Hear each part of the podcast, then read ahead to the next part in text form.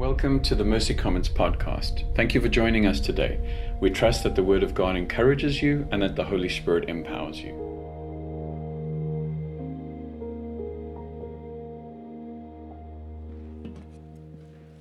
Good evening.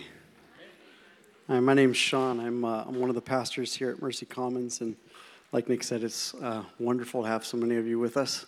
Uh, Friends Church, thanks for uh, thanks for joining us.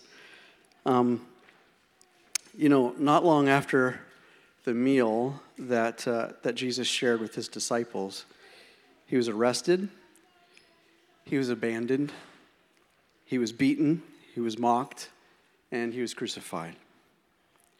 I want to pick back up in Luke's account of that Friday in chapter 23, verse 32. I'm going to read kind of a longer portion of, of the scripture uh, down to verse 56 from the CSB. It should be, uh, should be on the screen as, as I read it. Two others, criminals, were also led to be executed with him. When they arrived at the place called the skull, they crucified him there, along with the criminals, one on the right and the other on the left. Then Jesus said, Father, forgive them, because they do not know what they're doing and they divided his clothes and cast lots. The people stood watching, and even the leaders were scoffing. He saved others. Let him save himself if he's God's Messiah, the chosen one. The soldiers also smugly mocked. They mocked him, and they came offering him sour wine. And they said, If you're the king of the Jews, save yourself. An inscription was above him This is the king of the Jews. Then one of the criminals hanging there began to yell insults at him. Aren't you the Messiah? Save yourself and us.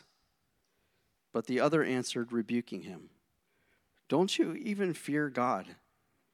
Since you are undergoing the same punishment, we are punished justly because we're getting back what we deserve for the things we did. But this man has done nothing. Then he said, Jesus, remember me when you come into your kingdom. And Jesus said to him, Truly I tell you, today you will, with, you will be with me in paradise. It was now about noon, and darkness came over the whole land until three, because the sun's light failed. The curtain of the sanctuary was split down the middle. And Jesus called out with a loud voice, Father, into your hands I entrust my spirit. Saying this, he breathed his last. When the centurion saw what happened, he began to glorify God, saying, This man really was righteous. All the crowds that had gathered for this spectacle, when they saw what had taken place, went home, striking their chests. But all who knew him, including the women who had followed him from Galilee, stood at a distance watching these things. There was a good and a righteous man named Joseph, a member of the Sanhedrin, who had not agreed with their plan and their action. He was from Arimathea, a Judean town, and was looking forward to the kingdom of God. He approached Pilate and he asked for Jesus' body. Taking it down, he wrapped it in fine linen and placed it in a tomb cut into the rock where no one had ever been placed. It was the preparation day and the Sabbath was about to begin. The women had come with him from Galilee, followed along, and observed the tomb and how his body was placed. Then they returned and prepared spices and perfumes, and they rested on the Sabbath according to the commandment. For those who have eyes to see and ears to hear, this is the word of the Lord. Beauty is in the eye of the beholder. Uh, we've all heard that phrase, right? That, that's that's not a not a foreign phrase, uh, and it's got it's got quite a bit of merit to it, I think. Um, but I want you to notice that it doesn't say reality is in the eye of the beholder. There are some today that believe that reality itself is created by what we perceive, that it's rooted in our senses, our perceptions, our feelings, and that this dress. Do we have that? Do we have that slide?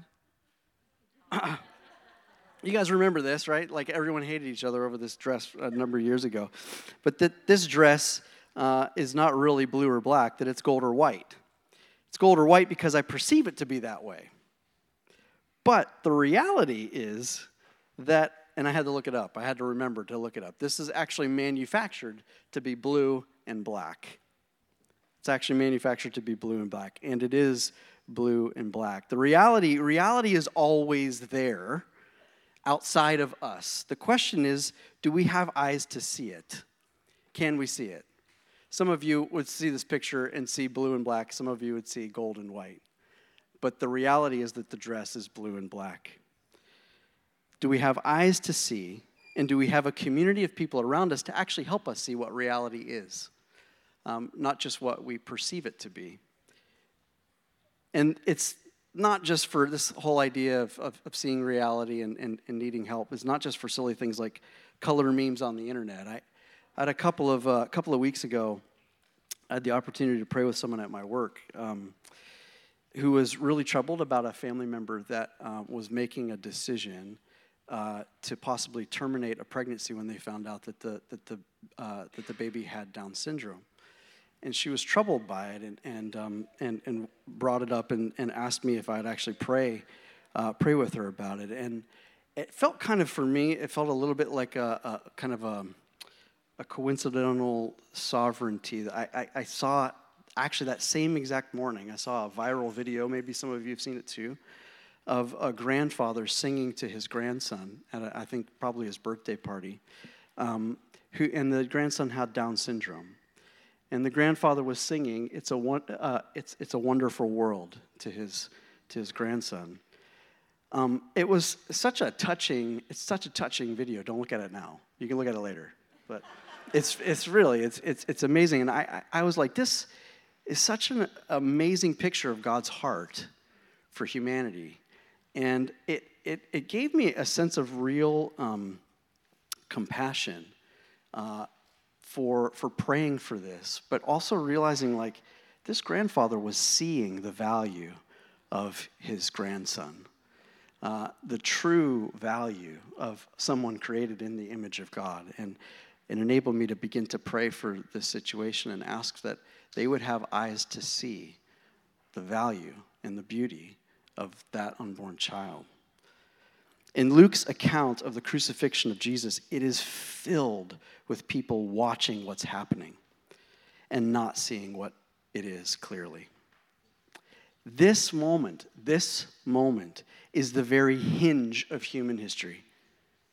God Himself had entered our world. He offered Himself up for the payment of our sins. He sw- swallowed death by letting death swallow Him. The way was being made open to the Father.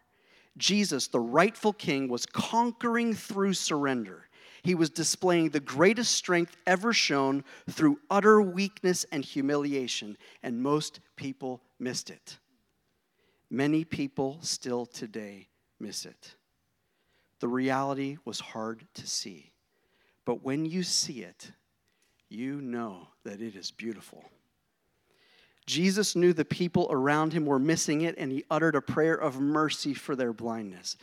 Abba, Father, forgive them. They don't know what they're doing. Think about that.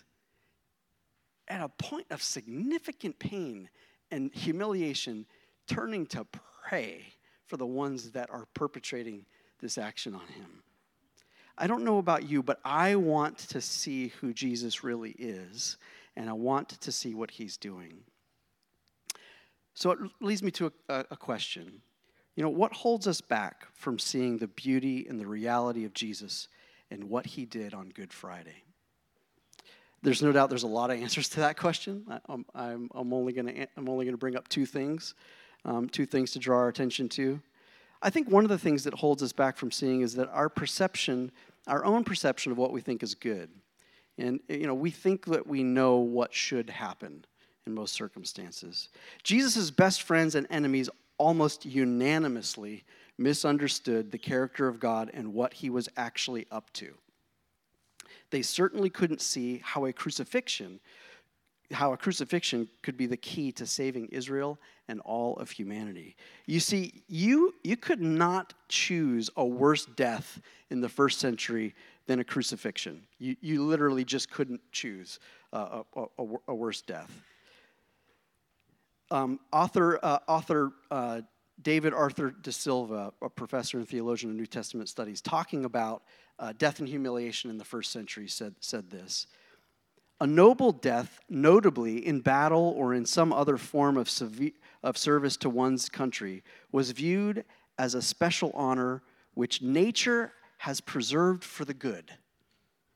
A shameful death, however, which left one no chance to recover honor and a good name, was the most feared of all evils. Death on a cross was considered by Jews and Romans alike to be supremely shameful. It was reserved for the lowest class, the worst offender. The stripping of the one being crucified marked a complete humiliation and effectively served to also strip the person of any honor or place in society or social memory. No one's going to talk about them. What everyone saw that day was the worst kind of failure. The reality and the beauty on the other side of that was that God chose to freely enter the very worst that humanity could throw at him. He went to the utter dregs of physical, emotional, social, and existential pain and isolating death so that he truly could be Emmanuel, God with us no matter where you are or how bad you think it is, He has endured. He has taken the worst death and made it the most noble. Filled with purpose and redemptive power, and He offers Himself to you and to me as the one who knows how to do that. He can transform your worst into something beautiful. You know, there's something else that I think holds us back from seeing the reality of why we call this Friday good. Our hurts and our own sense of justice or rightness can sometimes get in the way. God is like this master, master playwright. I mean, I, you read this scene and it's just amazing. There's so many, so many details, so many layered connections, so much meaning in this. Here is Jesus, the bread of life, the King of Kings, hung arms outstretched to receive a broken world. And on his left and on his right are meant to be a representation of humanity. Two nameless men condemned as criminals. From these two, one comes to see and the other cannot. It is still this way today. Some see and others do not. The first thief following the mocking of the leaders and the soldiers, began to ridicule Jesus. Luke only tells us one thing that this guy said. I'm sure that he said other things. Luke records this. Then one of the criminals hanging there began to yell insults at him Aren't you the Messiah? Save yourself! Save us! This man, who must have been a Jew because he used the word Messiah, is not interested in seeing Jesus. He is too filled with his own hate, bitterness, sense of injustice. He knows what needs to happen and declares to the Son of God next to him, Do this now. He was raging at his circumstances and the God who had allowed them. He felt no responsibility for the actions that he had taken or remorse for being where he was. All he had was rage, and it blinded him to the grace that was available to him next to him. What happens to us when life presses us, when we believe we've been mistreated, when we end up receiving consequences for our actions. What comes out of you? What comes out of me when life squeezes? For this man, it was rage and pain and a self centered focus that blinded him from seeing Jesus. But he wasn't the only man hanging there with Jesus. The other criminal responds differently and helps us see how to see. Life had squeezed him too, and Luke records his response.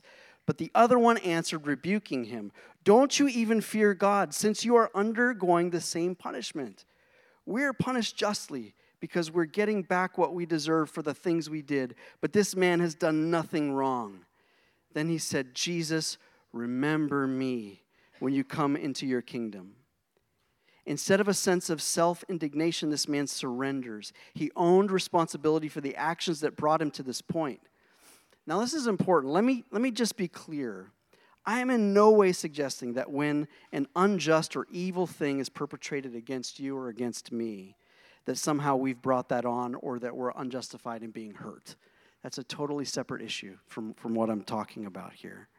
What is happening here, what is happening here is a microcosm of humanity. The prophet Isaiah says, Of all of us, we all like sheep have gone astray. Each one of us has turned to our own way, and the Lord has laid on him the iniquity of us all. In a general sense, we are born into sin, brothers and sisters. We sin. I sin. We all sin. We are the reason that Jesus is here at center stage, both to pay the penalty and for his great love for us to do so. This man acknowledged his guilt but had come to see who Jesus really was. I no doubt he saw him pray for his enemies. He saw him hold his tongue and not revile, even at his lowest point. He saw, and his response was, Jesus, remember me. I know you're the king, and this is not the end. Remember me when you come into your kingdom. Looking on, we can just see three condemned men dying. But on the other side, on the hinge of history, when you see what really is happening, you realize that God has given these two men both a terrible and simultaneously invaluable gift of being with Jesus at his point of death and victory. That's crazy thought to think about the perspective that they had and the access that they had at that moment. Jesus' death has the power to transform the pain and the difficulties of our lives if we can cry out like this man, Lord, remember me. I surrender to you. You are my hope. Band, you guys can join me back, uh, back up here, right? That's what we're doing. In closing tonight, I, I want to draw your attention to one way we can see and continue to see the beauty and the reality of what Jesus Christ has done for us. Why Christians, for thousands of years have called this Friday good. We must continually embrace Sabbath rest. Now, I am also not talking about the spiritual discipline or the rhythm of observing one day a week of an actual Sabbath day, although that's a really wonderful practice and can certainly help you along this, uh, along this line as well. That's not what I'm talking about. What I am talking about is embracing the continuing and continuing to embrace the finished work of Jesus on our behalf. There is a clue in this passage that we read that I want you to consider tonight and tomorrow when you, when you wake up. Luke tells us after Jesus died, Joseph of Arimathea and the women who had followed Jesus were quite busy trying to honor him and prepare him for a proper burial before the Sabbath. Luke says it was the preparation day, and the Sabbath was about to begin. The preparation day is when you do all the work you need to do in order to eat together, enjoy one another, and remember God the next day. You have to get everything done, all your ducks in a row. I don't even know where that metaphor comes from, but all your ducks in a row before the Sabbath, because on the Sabbath your work must cease. You can't work. This is a reality. This is a reality that I see as unbelievably beautiful. Jesus finished his work on the day of preparation. On the eve of the Sabbath, from the cross, he utters, It is finished. The work is done. Let that sink. He finished his work on the day of preparation. Luke tells us the Sabbath was about to begin, the rest was about to begin. And we ask, What manner of Sabbath is this? Is this just another Saturday? No, it's not. The writer of Hebrews, speaking of the promise God gave to the children of Israel about rest, he put it this way Therefore, a Sabbath rest remains for God's people. For the person who has entered his rest has rested from his own works, just as God did from his. Let us then make every effort to enter that rest so that no one will fall into the same pattern of disobedience that the children of Israel did, which was unbelief. All of life, brothers and sisters, all of life will try to throw you off course. The pressures, the doubts, bad things happening, circumstances beyond your control, people failing will all try to attack your belief in who Jesus is and what he did we are to make every effort to enter the rest that Jesus secured for us. We do not do our own work. We do not save ourselves. We do not pull ourselves up by the bootstraps. Our hope is not in our effort. Our hope is in his finished work.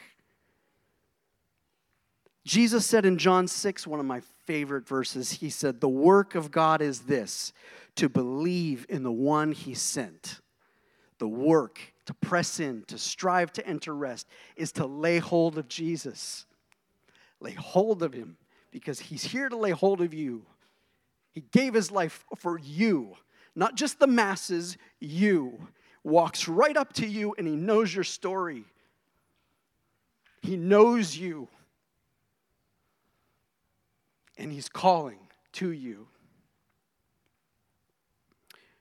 We receive his work on our behalf because Jesus, having offered one sacrifice for sins for all, for all time, sat down at the right hand of God. Today is Good Friday. Resurrection Sunday is coming. But in between, we rest in his finished work. Welcome to Saturday, brothers and sisters. Welcome to Sabbath. Welcome to letting go of trying harder. Welcome to coming to the one who knows you and loves you and can help you and will lead you to resurrection. Welcome to Sabbath. May we be the same kind of people that Jesus was himself when he said, Father, into your hands I entrust my life and my spirit. Amen.